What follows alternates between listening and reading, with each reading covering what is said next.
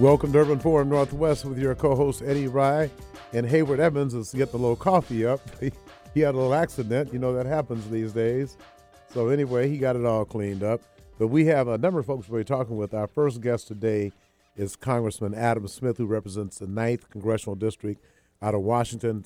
People say it's the most Democratic leaning district in the whole state. And uh, he is chair of the House Armed Services Committee and just inform me if you chair a committee, you only have one committee, and that's a pretty big committee. And uh, Congressman Smith has been doing some fantastic and very progressive things in Washington State and been advocating for equity and fairness in D.C., and we appreciate what you've been doing. So, Congressman, uh, welcome to Urban Forum Northwest with Eddie Rye and Hayward Evans. So, I just wanted you to start off by uh, really just sharing a little bit. I mean, I know about your background. You've been on before but we have some people who probably haven't heard you before. Just give us a little bit about your couple minutes about your background and how you ascended to your position in Congress after being the youngest elected uh, state senator in in the uh, in the country. Uh, he was elected to Washington State Senate, defeated an incumbent when he was 25 years old. So he has a long history of success. So uh, Hayward and Eddie want to welcome you once again to Urban Forum Northwest, Congressman Adam Smith. So why don't you go ahead and share that background information with our listeners? Certainly. Um, yeah, biggest thing is I, I, grew up in South King County. My father was a, baggage handler at United Airlines, and a member of the Union. So my early experiences really, you know, made me very passionate about equality of opportunity um, and supporting working people. And that's what got me involved and interested in, in working in politics. You know, really was the opportunity to work grew up with in South King County. And from there, I've been able to do it as a state senator and now as a member of Congress, now as chairman of the House Armed Services Committee. Um, but it, it's also terrific to represent such a diverse district um, because, like I said, equality of opportunity is the single most important thing to me. And if we're going to get there, um, we have to confront systemic racism, systemic sexism, um, and begin to change those patterns so that people truly are able to pursue their life dreams, uh, which is what I want for everybody. So it's been great representing this district. Uh, I think there's got a lot of great businesses, ton of great people. So that's what I'm doing in Congress is uh, trying to make sure that I am the most effective voice I can be for the people of the Ninth District uh, back in Washington D.C. Now, tell us a little bit about uh, uh, uh, the Democrats took over. I know from talking, I mentioned before we went on the air about my relationship with Congressman Benny Thompson and the fact I was on in Tunica, Mississippi with a number of members of the CBC uh, last month for the annual uh, uh, Mississippi Policy Conference yeah. that attracts quite a few folks from around around the country. And, uh, you know, he is the chair of the House Homeland Security Committee and I, have talked to some of his staff people. I haven't talked to many of your staff folks, but share with our listeners exactly what are the functions of the of the chairmanship of the House Armed Services Committee. Well, I just heard coming in on CNN that uh, President Donald Trump is raiding the coffers, depriving some military uh, students uh, or families of child care facilities, and I guess quite a these people have places are, they have mold, they have rodents, they have insects, they have bed bugs it just seems to me uh, the priority would be the families of the U.S. military that's protecting us, as opposed to building a fence to keep people out. Yeah. I mean, well, first of all, my responsibility as chair of the Armed Services Committee, the biggest thing is every year we pass the National Defense Authorizing Act, which sets the policy for the Department of Defense and our national security and it's about seven hundred and well thirty-eight billion dollars this year. Uh, it's usually about a two thousand-page bill, and we touch on a wide variety of policy areas. So it really gives me an opportunity to influence a bunch of different things. And in particular, the issue you're talking about, what the president has done since Congress has said no, we're not going to fund your wall because it's a colossal waste of money. He's gone around Congress and declared an emergency to effectively steal the money from the Pentagon um, because you know he was looking for about seven billion dollars, and the Pentagon has a lot of money. So he's redirecting money that we authorized and appropriated for military construction projects, which include things that you just mentioned, child care facilities and other facilities that are crucial to the service members and their families, taking that money, canceling those projects, and using it to build his wall, which we all know is not going to do anything to enhance border security um, and is, is a colossal waste of money. So um, we're going to try and push back on on the Armed Services Committee. And also, you raised another issue with the family housing couple of years of the housing that's been provided for service members on base uh, having mold and other problems that have not been addressed. And that's another thing that we uh, deal with in the bill this year is to create a tenant bill, bill of rights and to set up um, the proper mechanisms to make sure that those families can get relief, can get proper and adequate housing, and can get the housing they have now fixed as quickly as possible. Well, you know, uh, the president had several deferments for bone spurs, but he uh, uh, uh, pretends to be such a staunch advocate for the United States military. So it's just really a contradiction for him to have military families and the military suffering while he builds a wall or a fence to keep people out. I know that he made that commitment during the campaign, but he also said Mexico was going to pay for it 100%. Yeah. Uh, but then again, he said a lot of things that haven't been true. So uh, I would just like to have uh, you comment on what is the next step about the president. I guess uh, the people in the Pentagon are uh, raising objections, but what can be done to make sure that the military families are not hurt by his aggressive pursuit of this wall? Well, there are two things we can do, but I always like to point out, and I get I get questions like this all the time. You know, Trump's doing this awful thing. How can we stop him? There is only one ultimately effective way to stop him, and that is to defeat him in next year's election so that he's no longer president. The president of the United States, regrettably, has an enormous amount of power.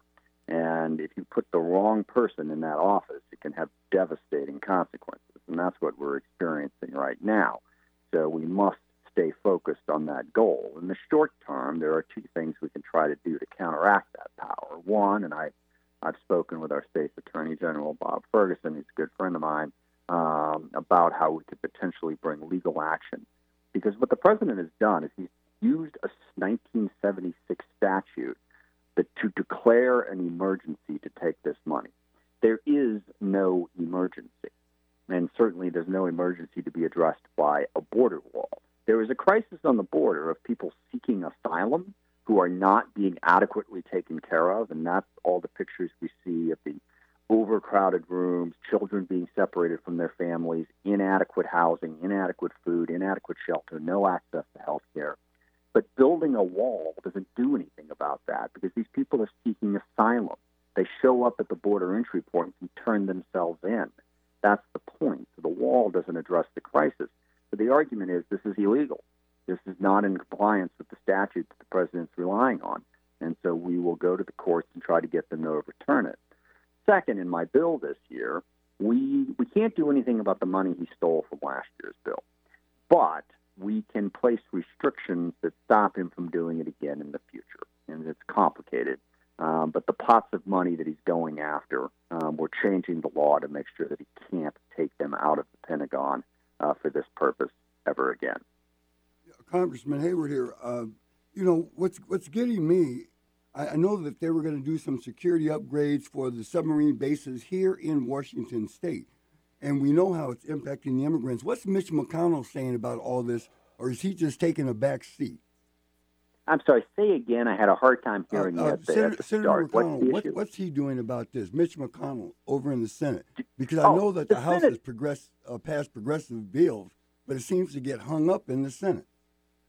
Yeah, I mean the Senate is basically like like all Republicans. They're doing whatever the president wants. Period um, on issue after issue. We've seen it, you know, on gun control. You know, we've passed sensible bills in the House that 90%, 90% of the American people support. The Senate won't touch it. We, we've passed a bill that will protect DACA recipients and protect people here on temporary uh, um, temp- temporary protective status. We are passing all and the Senate is using to take them up if Donald Trump does don't. Um, and it, it, you know, it's very frustrating, and you know, we have to continue to put pressure on the Senate. But look, if the president doesn't want it, Mitch McConnell isn't going to do it, and it is creating a lot of problems. Now, can we can we hold up those allocations until the end of the next election? Is there any way to keep it in court you just can't take the money? Well, potentially. I mean, the first thing that you do in that situation is you ask for a, you know, uh, what's the word? I think a stay, basically. Um, that you know the courts can say you cannot take this money until we resolve this issue, and that's the first thing that we will ask for. Um, you know, hopefully we'll get it. But regrettably, I mean, the president is taking a very expansive view of the emergency uh, declaration. um, law, and you know, but he can do it, and you know, the you know, absent court action, there's nothing we can do to stop him from taking that money. I mean, well, we could pass a piece of legislation saying you can't do this, but that would have to pass the Senate, and the president would either have to sign it or we'd have to have the votes to override his veto. And like I said, the Republicans will not uh, do anything that he doesn't want. So we don't have the votes. We have the votes to pass stuff in the House. We don't have the votes to pass stuff in the Senate. And we certainly don't have the votes to overturn a presidential veto. That requires two thirds of the House and the Senate, which means it would require dozens of Republicans to join with us. Uh, but going into the next election now, when we win, because I think we're going to win back the people's house, uh, when we win back the House, the, the same uh, provision, if you will, is going to go to that new Democratic president where can truly do some disruption? Yeah. Okay. So, Absolutely. So I mean, there's light at the end of the that, tunnel. Um, the, the Senate's still going to be problematic. Now, in this case, um, since the, the, president has declared emergency, the second we get a new president, he can undeclare the emergency and send the money back to the Pentagon. Um, so a Democratic president can reverse all of what we're talking about here. But look, I mean, I, I think we we've also got a chance to get the get the votes in the Senate. Um, there are a number of Senate races this year that we have next year, actually, that we have strong candidates in. And look, two things. One, Democrats need to get back control of the Senate, which means uh, yes. yes. Arizona, Texas, Maine, Kentucky. I'm forgetting a couple of states here. Georgia has now two Senate races. Um, Colorado could potentially. Mm-hmm. Yeah, Colorado. That's the big one I'm thinking. Forgetting about. So we can take it back. And here's one thing that I want your listeners um, to. We need to get rid of the filibuster in the Senate. Now, I understand at the moment the Republicans are in charge and Democrats are in the minority, so a filibuster is one way to block what the Senate might do. Uh, but first of all, we can block what the Senate might do in the House. But second of all, we have the majority in this country, uh, without question. Progressives and Democrats have the majority of support. It's only because of some weird aspects of the Constitution that we're unable to govern, and then weird practices. If we get the majority back in the Senate, if we allow the filibuster, we will once again allow the Republicans, a minority of Republicans in one body, to stop anything that we want to do. And I really don't think we should do that. The filibuster does not exist in the Constitution. It's an accident of history that, if I if I read correctly, was put in place by Aaron Burr um, mm. back in like 1807 for no good reason. Um, that simply became accepted practice. It should not be. It should not thwart the will of the majority the way it does. You know, on that note, you know, I'm fearful. I mean, look what Mitch McConnell did since there's no filibuster. That's how we have all those crazy people on the Supreme Court. And I'm looking at that well, Supreme Court going into the next uh, presidential election. But but understand that Mitch McConnell just got rid of the filibuster when he was in charge. Okay, but not completely. He hmm. got rid of it for judicial appointments. All right. So, so what? We get back in power, and then we're going to put the filibuster back in place, no. so that the Republicans again have the power. Mm-hmm. I mean, that simply doesn't make any sense. The Republicans have made it clear that they'll get rid of the filibuster when it suits their purposes. Um, there, there's no reason the Democrats shouldn't be every little bit as aggressive about using the rules as we can use them to to to accomplish our agenda and thwart Donald Trump's agenda. Well, on that note, Murray and Cantwell are on board with it. Our peeps, right? What you just said? I'm not sure. I don't know. I haven't talked to them about specifically about the filibuster piece. I don't know where they're at. I, should, I, I would not want to speak for them, not not being sure of where they're at. Okay, uh, Congressman, I want to find out what are the priorities for the ninth congressional district. What are your priorities for well, the district? Well, I, one of the, the well, the concentration of wealth is one of the greatest challenges, and it plays out in a number of different ways. Affordable housing is one of the great challenges for the people of this district. Um, high cost of living here. It's hard for people to afford a place to live close to where they can work. So we have to work on affordable housing. Transportation is incredibly important. Um, if you're going to have to work a little ways from where you live, you need an adequate public transportation system in order to get access to, to, to where you live. Um, and also, achieving greater income inequality means education and access to job training. So supporting community and technical colleges, making sure our K-12 schools are strong, making sure that there's strong support for union apprenticeships so that people can get the job and skills training that they need in order to get jobs um, and you know be employable and be able to deal with it. So really, the concentration of wealth is the thing that has the biggest impact on on my constituents. That gets in the way of equality of opportunity.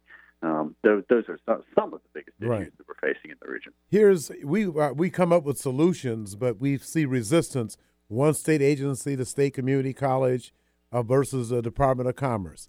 Uh, we have just uh, through the work of uh, Representative State Representative Sharon Tomiko Santos, House Bill 1918 passed unanimously in the House and the Senate to convert the old SVI SOIC property on 22nd and Jackson to a uh, Central Area Community Public Preservation Development Authority, which will be named in honor of Reverend Dr. Samuel Berry McKinney. And it will be yeah. called the McKinney Center for Community and Economic Development. Uh, we're working with the Department of Commerce, and we have a number of people who are a part of the McKinney Coalition, probably 15 or 20 of the most prominent pastors in the state, as well as other community leaders, the president of the CEO of the Urban League, uh, the state president of the NAACP, and others. But we find out that uh, uh, before the building changes hands, the community college has taken all the chairs right. and they're going to auction them off. They're, I mean, rather than uh, support our community, support our community, and leave places and, and everything intact in the building, they're talking about moving the server out so we won't be able to train people on uh, uh, uh, uh QuickBooks, Excel, and other things that uh, businesses need to stay in business if you look at our numbers, for, especially for African descendants of United States slaves, uh, the blacks that's been here for 400 years, our numbers are atrocious. And it's just absolutely amazing that Seattle Central College would mm-hmm. allow Lincoln Ferris, who is the culprit, to do what he's doing. So this is going to set the black community back once again uh, because of the fact somebody decides that they want to just take everything out of the building, leave us nothing to operate with. So now we got to go find chairs and equipment before we can start training people. And this is why we're yeah, doing one tenth of one percent with all the public agencies because of this kind of discrimination and it's institutionalized. Now, the president of Seattle Central College is, is a black lady, Dr. Sheila Edwards Lange, and the guy Lincoln Ferris used to work for Tom Stewart, Food Service of America. So his mentality, as far as I'm concerned, is a, a bigoted mentality because you know every every Fourth of July, Thomas Stewart had all the right wingers and I, I, they're now called white supremacists, go over to Bainbridge Island every every year, and this guy is carrying out that agenda. And how he gets to be the consultant to the black president of a college in the Central, uh, Seattle Central College is uh, amazing to me because he's doing nothing but hamstringing our efforts to bring about equality for, for African Americans.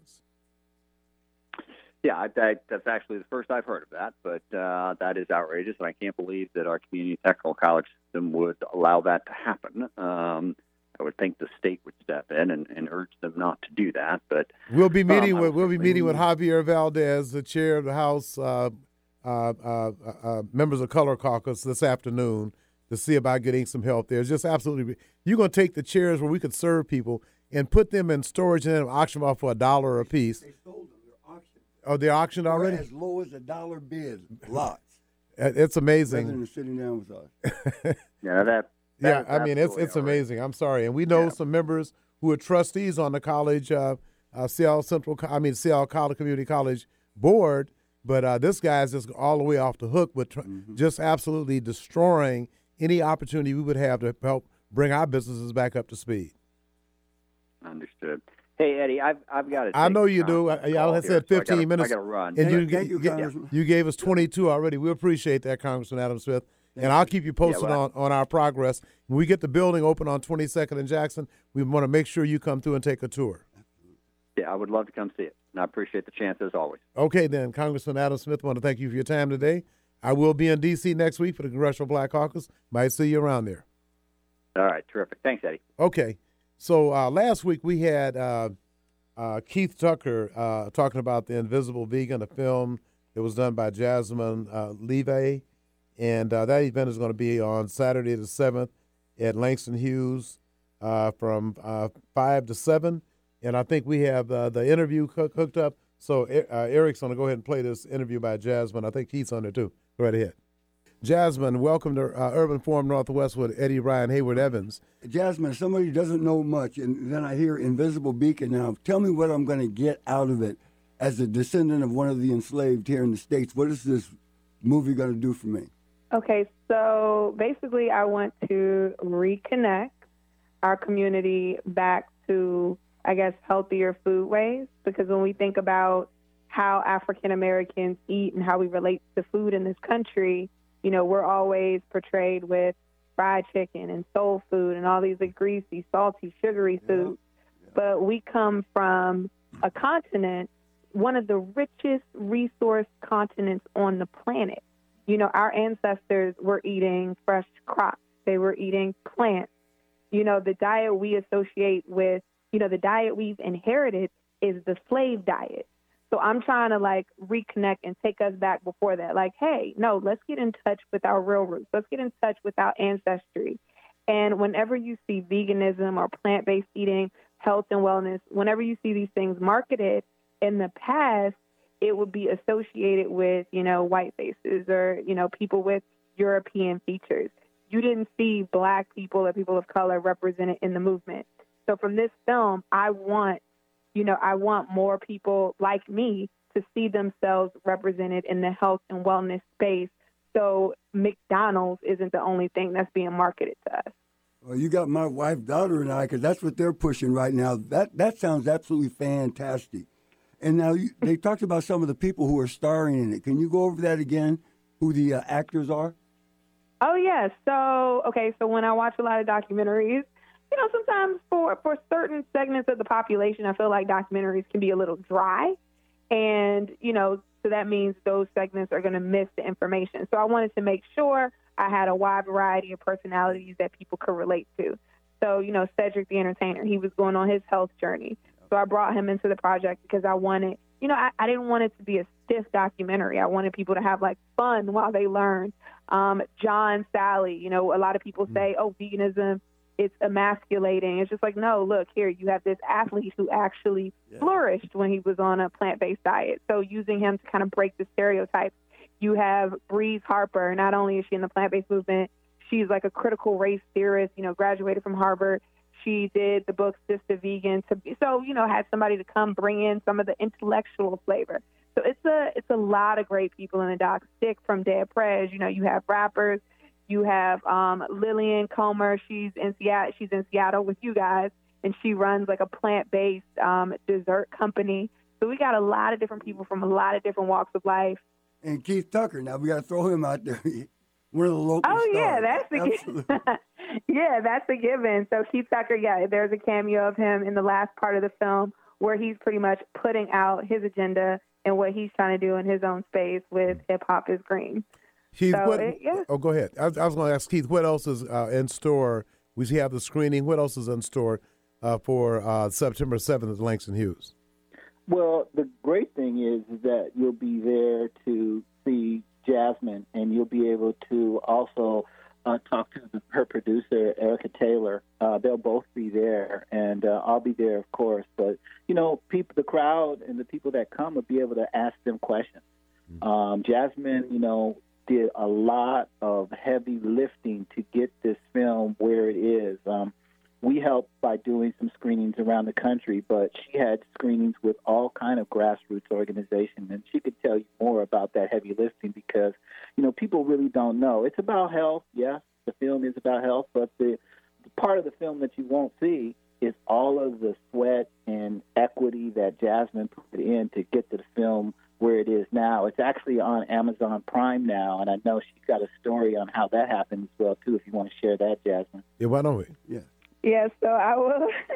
the thing about this film, it was definitely a passion project, something that was really important to my heart because I don't think a lot of people know what it feels like to work on something literally for years, to throw your savings into it, to throw everything into it, and not even see a dime of profit per se you know, like at this point, I'm, you know, after five, six years of work, it's like I don't even think I broke even yet.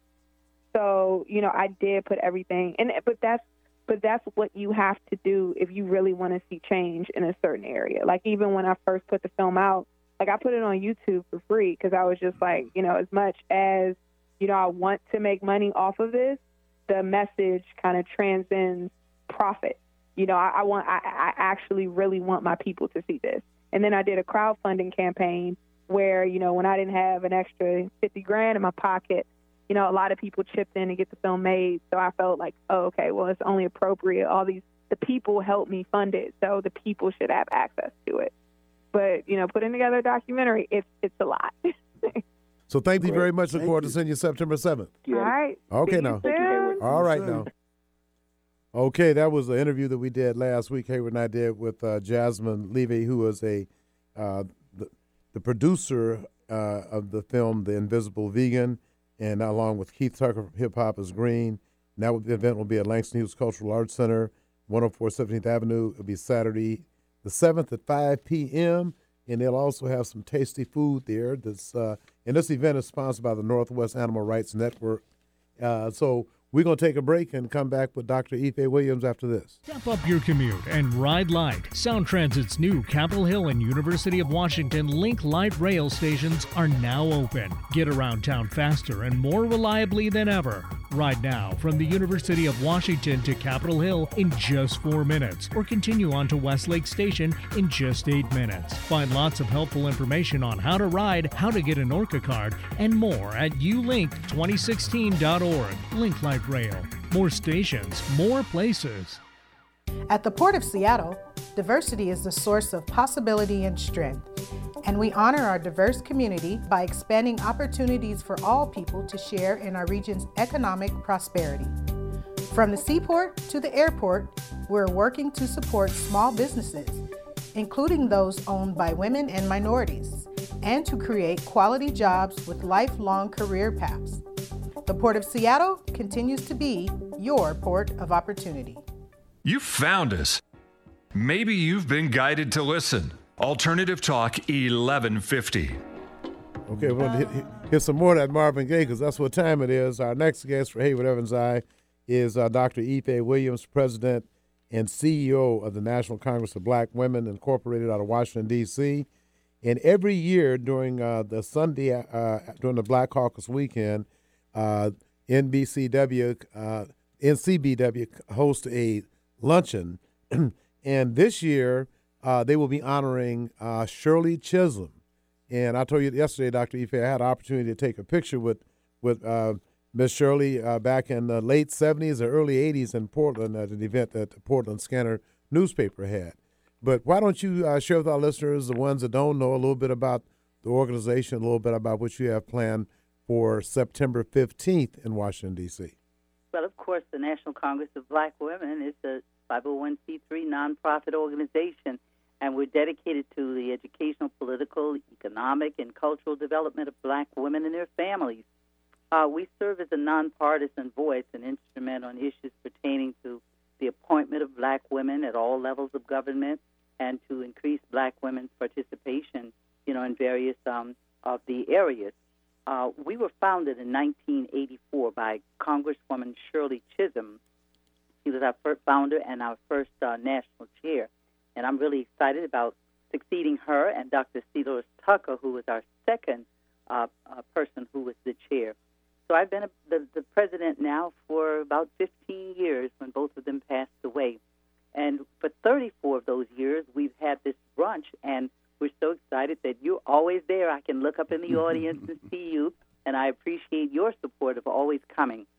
Mm-hmm. This year, it's the Sunday morning following the Congressional Black Caucus, and that's uh, September 15th at 10 o'clock in the morning.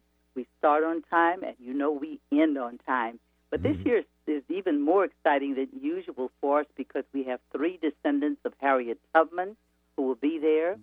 Uh, we have A'Lelia Bundles, who's the great great granddaughter of Madam C.J. Walker, and uh, we are so excited about that. This time, we've even added on Saturday some events that are going to be very good and very helpful called Healing the Wounds of Circumstance. We have the two uh, black women who were the founders of this uh, procedure. They will be there, and they will also be honorees on Sunday, April 15th. Uh, for those who might be in the area or might want to come out for it, uh, it they can just give us a call, or they can go to our website at BW.org. The BW is for Black Women. National Congress, BW.org. Or they can always call me on 202 678 6788. The one thing I, I, left off was that we are honoring the rem- in, in, remembrance of Shirley Chisholm. We always have a posthumous honoree, and uh, this year it's her. So it's that's generating a lot of excitement. And in terms of your uh, the legislative agenda, uh, we know that you are an advocate for equality for uh, for Black folks. We know that, but men and women. And I was just figuring out what are the top priorities right now for the National Congress of Black Women. Well, of course, we want to get the Harriet Tubman uh, on the $20 bill back on track. That's one of the things uh, Congresswoman Joyce Beatty from Ohio has, uh, you know, put up a bill to do just that. The current administration has decided that, uh, unlike President Obama, who wanted to get that done right away, uh, the current administration has decided to put it off until at least 2028, which you know is out of the time that they would even be in the White House. Um, whether they win or lose the next election. So we're trying to get that back on track. Of course, we're always working on, um, you know, taking care of gun, making gun control a priority. Uh, we're seeing so, ma- so much chaos around the country with these high-powered weapons, and we're not ashamed to say that we are for gun control, sensible gun control.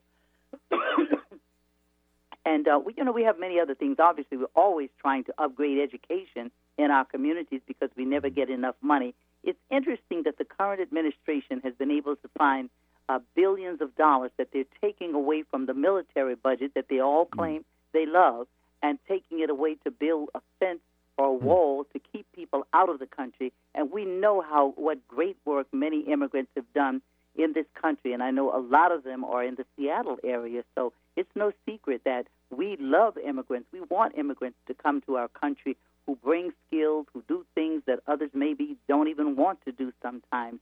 So it's time for us to stop the foolishness. And I hope that everybody, while they're a member of Congress or their senators or at home, they will let them know that they're not for taking this money away from all of the other things or the priorities that the military had to use those funds for. Boy, D- Dr. Williams Hayward here, and I'm glad you're, you're talking about the money.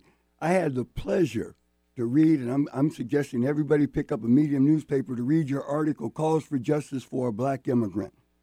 Ah, uh, Dr. Yes, Jonas well, Burke. Can you, can, yo, can you share with our leadership? Because uh, clearly what you wrote was that, um, that the, that the uh, uh senior leadership fabricated a fraudulent economic data to make Africa and Asia look poorer than they were. Uh, well, can you a, share with us brother, what happened to Dr. Burr? Yes, uh, a brother by the name of uh, Dr. Jonas, um, and he um, he was doing such a great job at the World Bank.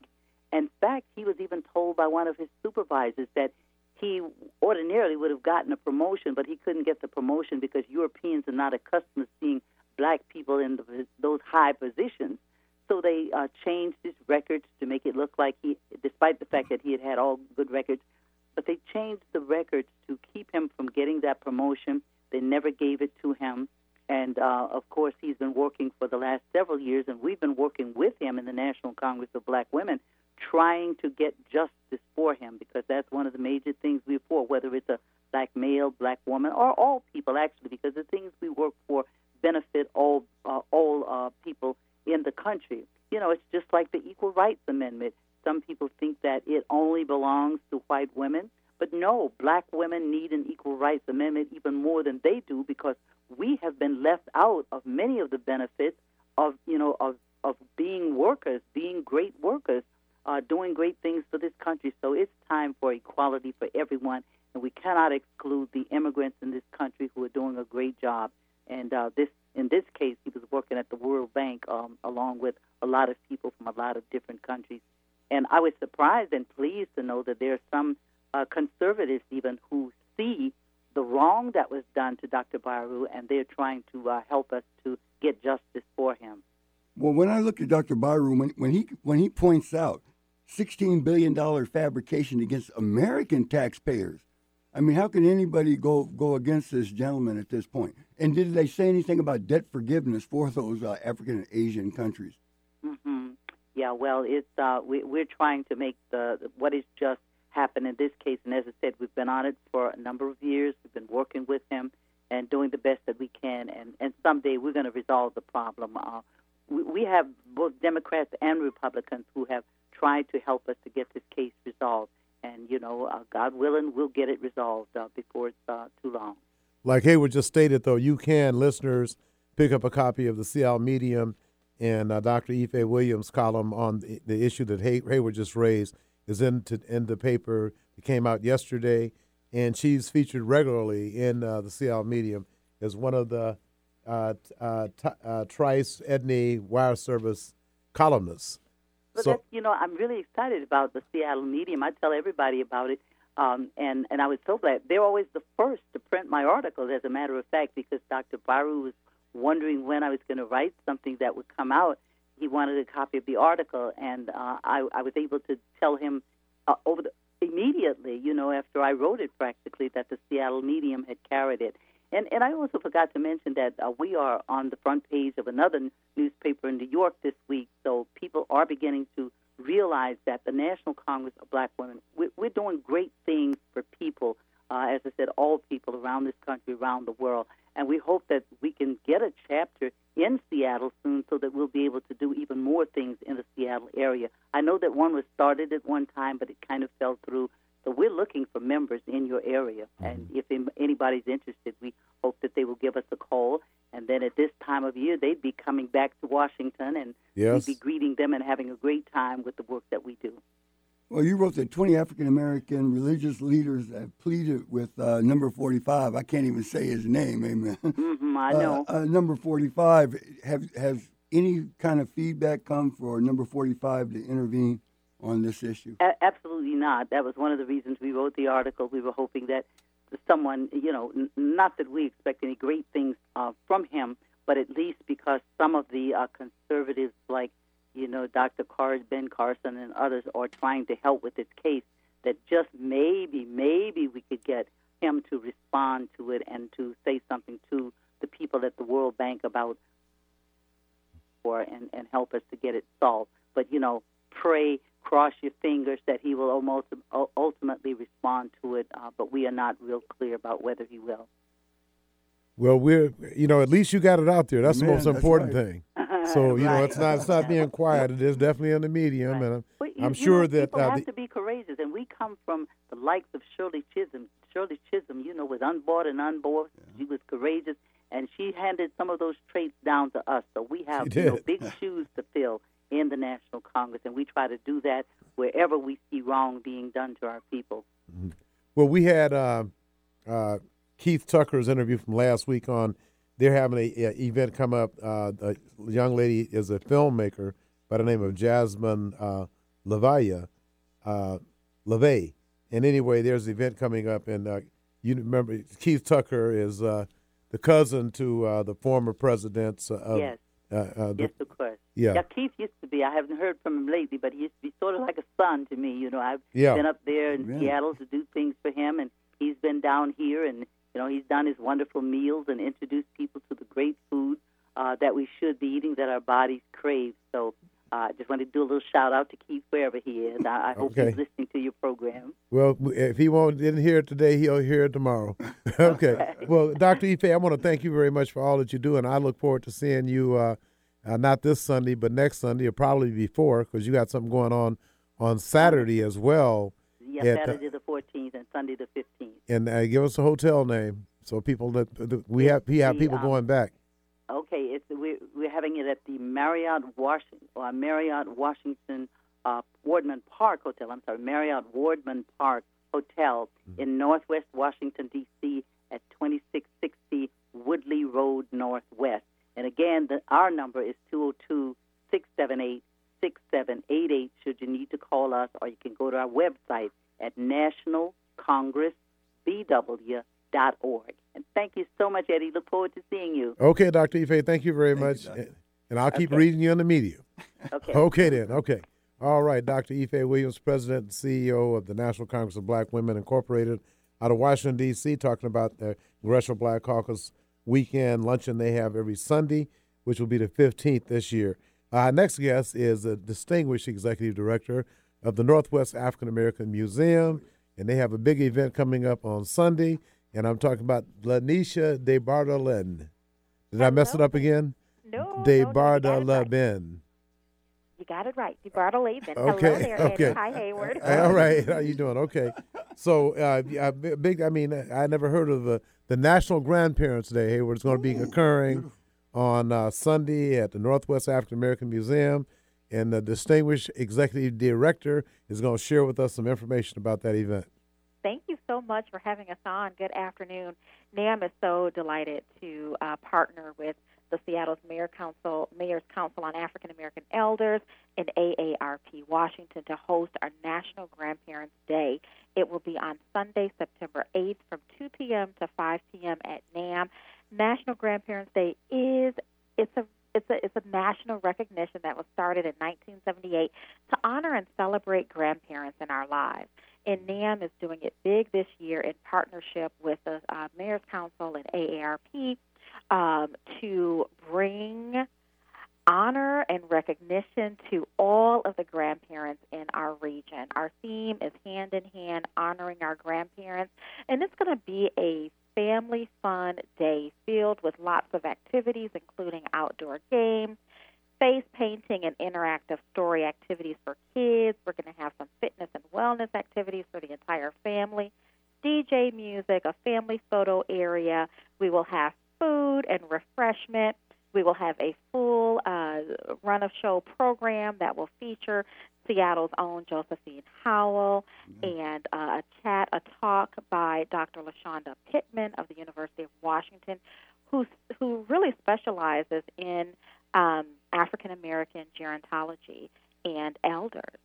There's an African proverb that says, "The youth can walk faster, but the elder knows the road." Hmm. And uh, give us an idea of like what will the programming be like? Is there anybody special coming in? Exactly. Uh, give, uh, share the event with our listeners that Yeah, envision. so it it kicks off at 2 p.m. and it goes to 5 p.m. at NAAM. We will have free food. This is free and open to the public. So admission is entirely free for the entire family at NAAM that day.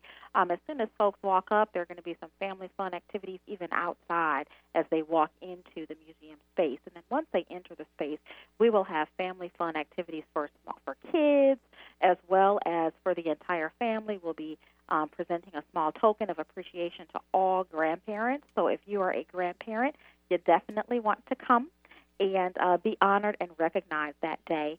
Our program in our Legacy Hall kicks off at 2:30, and it will feature um, our musical uh, performer Josephine Howell. We will have um, a, a proclamation by Mayor Durkan. She'll be proclaiming September 8th as National Grandparents Day in Seattle for this occasion at NAAM. We will have uh, a variety of vendors We'll be here on site um, with info tables, activities, materials. Um, it will be an entire day of festivities celebrating all grandparents. We will also have a gallery talk. We have a, a powerful exhibition here called Bloodlines, Timelines, Red Lines about gentrification. There's going to be a gallery talk by the artist Warren Pope. So folks will get a chance to honor and celebrate grandparents and enjoy a fun day at NAAM. okay, now what is that? Give us the website information for folks to go and, and visit you. Absolutely. All information is located at NAAM's website, and that's www.naamnw.org. So that's the Northwest African American Museum, naamnw.org. And uh, before we go, I want to make sure you share with our, our listening audience if they come and visit the Northwest African American Museum, what will they see? They will see the history, the heritage, the art, and the culture of African Americans here in the Pacific Northwest. Okay, that's that's exciting. Okay, Yes, yes, yes. We're really excited. We invite the, all the community to come out and celebrate Grandparents' Day with us and with our partners. well, I tell you what, uh, we want to make sure that the grandparents. Now, that you could be a grandparent by by blood or by love, or do they both count? Amen. Absolutely, it's in the heart. It's all all right in the now. heart. okay, well, Anisha, we really take, thank you for the, all the work you're doing in the community and having the museum available for community groups and all the activities you guys sponsor up there as well. So look forward to seeing you Sunday for a little while anyway. I definitely want to come through because I think the last time I was up there was a college fair. and you must have had a thousand young college age, primarily African Americans, uh, young people up there, and everything was set up. I mean, you know, they had the food service going on, and so one one of the vendors made a little money because a lot of people were in that line, and I was in line myself. So uh, just keep doing the good work, and then things come mm-hmm. up, let Hayward and I know, and we'll definitely have you guys back on. We appreciate you, Eddie and Hayward. Thanks so much. You have a We'll do. beautiful day. Okay, now. Thank you. All right, we're going to take a quick break and try to catch up with Kathy Wilmore, Fathers and Sons Together, after this. At the Port of Seattle, diversity is the source of possibility and strength, and we honor our diverse community by expanding opportunities for all people to share in our region's economic prosperity. From the seaport to the airport, we're working to support small businesses, including those owned by women and minorities, and to create quality jobs with lifelong career paths. The Port of Seattle continues to be your port of opportunity. Step up your commute and ride light. Sound Transit's new Capitol Hill and University of Washington Link Light rail stations are now open. Get around town faster and more reliably than ever. Ride now from the University of Washington to Capitol Hill in just four minutes, or continue on to Westlake Station in just eight minutes. Find lots of helpful information on how to ride, how to get an ORCA card, and more at ulink2016.org. Link Light Rail. More stations, more places. Talk radio for the heart and soul. Alternative Talk 1150. All right, Ari got it rocking at 1150 MKKNW with the best soul music going. But our next guest is uh, Kathy Wilmore and Bo Reeves. Bo is uh, sponsoring uh, the Hi-Tee Golf Club. They're going to be up at Jefferson on uh, uh, on Saturday from 10 to 2. And Kathy Wilmore, Fathers and Sons Together, uh, Larry Wilmore's best friend. so any, so anyway, uh, uh, uh, Kathy, you want to hand it off, or Bo, want, whichever one of you guys can start. But the event will be uh, for it's for ages five to eighteen. It's going to be at Jefferson Golf Course on Saturday from 10 a.m. to 2 p.m. And the flyer says there will be free equipment, free lunch, and an exceptional experience. So I'll let either Bo or Kathy take off. Absolutely. We're so excited about this event. This will be our first time uh, doing this golf camp. It's going to be a kickoff to what we hope it to be a eight week um, golf camp for our community, and we're so excited to be offering this to our kids of color for for um, them to have this opportunity to learn the game and to learn it from exceptional coaches that are um, you know, champions in this game already. So uh, we're excited to be working with High Tea and Bo Reeves and um, offering this program. And uh, we're excited to see all of our, our families come on out and support it. Okay. And uh, Bo Reeves, you said there's going to be free equipment, free lunch, and an exceptional experience at the end of the day. So Uh, let, let yes, us know what you're going to be offering to the young folks that show up. Well, we want to teach these kids how to play golf. I was inspired. I, uh, I got interested in doing this because we're losing so many kids to absolutely foolishness, and this will take their minds away from that. We want to take guns out of their hand and put golf clubs in them. Get take a nine meter out of their hand and put a nine iron in their hand, and we're gonna we're gonna teach these kids from the hole to the tee. Sometimes we feel they learn the game backwards, and we uh, the CEO of World Golf has been talking about diversity so long among the people, uh, African Americans. When Tiger Woods first started playing, they thought we would run and get our kids and take them all to the golf shop and get them ready to go play golf. That didn't happen. But Tiger changed the game.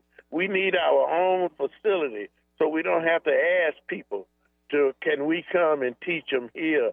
Can we teach them there? And so we're trying to get a state of art place to teach them. This is the High T Junior Little League.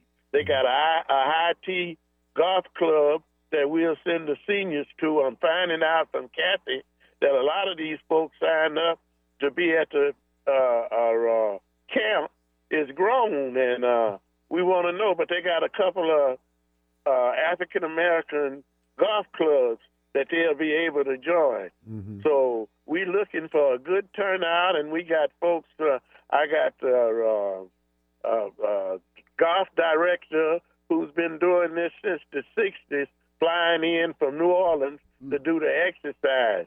We actually got a grant for exercise and outdoor sports. Don't be that many grants for golf, but golf is an outdoor sport. So we're looking to see uh, our people come and represent our kids. And thank you so much, Eddie, for giving us a chance to let the community know that this is a community. I have partnered with 10 different community centers, and we're going to do this out of our community centers. And I hope everybody show to show the support for our kids. And here's Miss Wilmore. I just want to say, uh, maybe uh, blacks stopped playing golf when they saw Tiger Woods with, with Donald Trump. And maybe that's what made them lose their, their interest in the game when they saw Tiger Woods going up, sucking up to Donald Trump. Donald Trump. So I think Yeah. that that had because I tell you right now, a lot of folks I know uh, don't care if you don't ever win another another uh, golf match. that's what they that's what they think about him. So you know we were all rooting for him at one time, but he just uh, he missed a little bit of the ghetto. So uh, that's how he got busted with that woman. if he'd have been in, if he'd have been in the hood, he'd have known to have he'd have had two cell phones instead of one. But he didn't have that black experience, so that's his problem. So I'll leave that alone. But I yeah, really well, do. he changed. He changed a whole lot of people's mind when that happened. The way that they think about it. I know my phone was jumping off the hook, and people say they threw. Yeah, well, I just say, hey, Yeah. I'm sorry, I can't be befriending anybody that's going to be hooking up with somebody that's a white supremacist. That's just, I'm just, uh, he can be the president if he want to. But anyway, so uh, is there uh, uh, information, a website or call-in number where people can get more information after this program is over about the event on Saturday? Absolutely. They can um, they can look at Fast uh, Fathers and Sons, Fast Fathers and Sons together at uh, org is our website, and um, our High T Golf is working on their website. They'll be up soon, but they can definitely refer to Fast Fathers and feel free to give me a call at 206 228 6460 to sign up. It's a free camp from 10 to 2 at Jefferson um, Park Golf Course. Again, my number is 206 228 6460. Please give me a call and sign up and learn more about what's going on and come on out. What, are, you, what are your targeted ages? What are you looking? 5 to 18. Okay, uh, Miss Kathy Wilmore, tell Larry thank you very much for putting you on the phone and in charge of Fathers and Sons together. And Bo Reeves, thank you for bringing the High Teeth Junior uh, golf up to uh, Jefferson Park on Saturday from 10 to 2. And you don't have to have golf clubs or anything. You guys provide the equipment, which is great. So thank both of you for your time today and for all the good work you're doing in the community with the young people. And thank you, Eddie, for giving us this opportunity. All right, now. I'll That's see- right.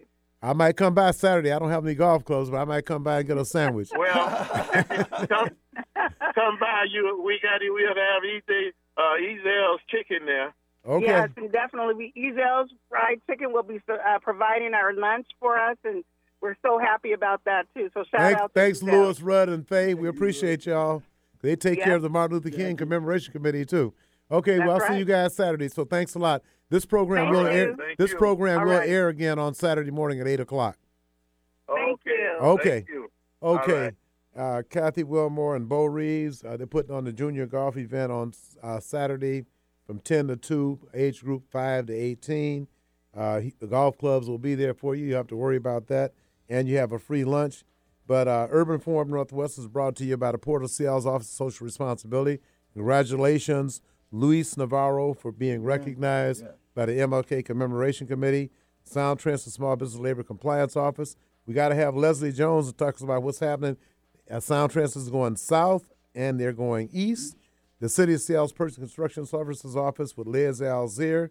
Concourse Concessions with Dave Fukuhara. SeaTac Bar Group LLC with the two Desert Storm veterans, First Lieutenant uh, Jerry Whitsett and First Lieutenant Ron O'Neill. Uh, Solstice Media does our website. That's Stephanie Ogle. And don't forget that, uh, oh, yeah, I got to say that uh, Pastor Butler's funeral will be on Tuesday at First AME. Shout out to the Mitchell family. Shout out condolence. Michael Mitchell, uh, the nephew of Charles Paul and Mason Mitchell. Talk to you next week.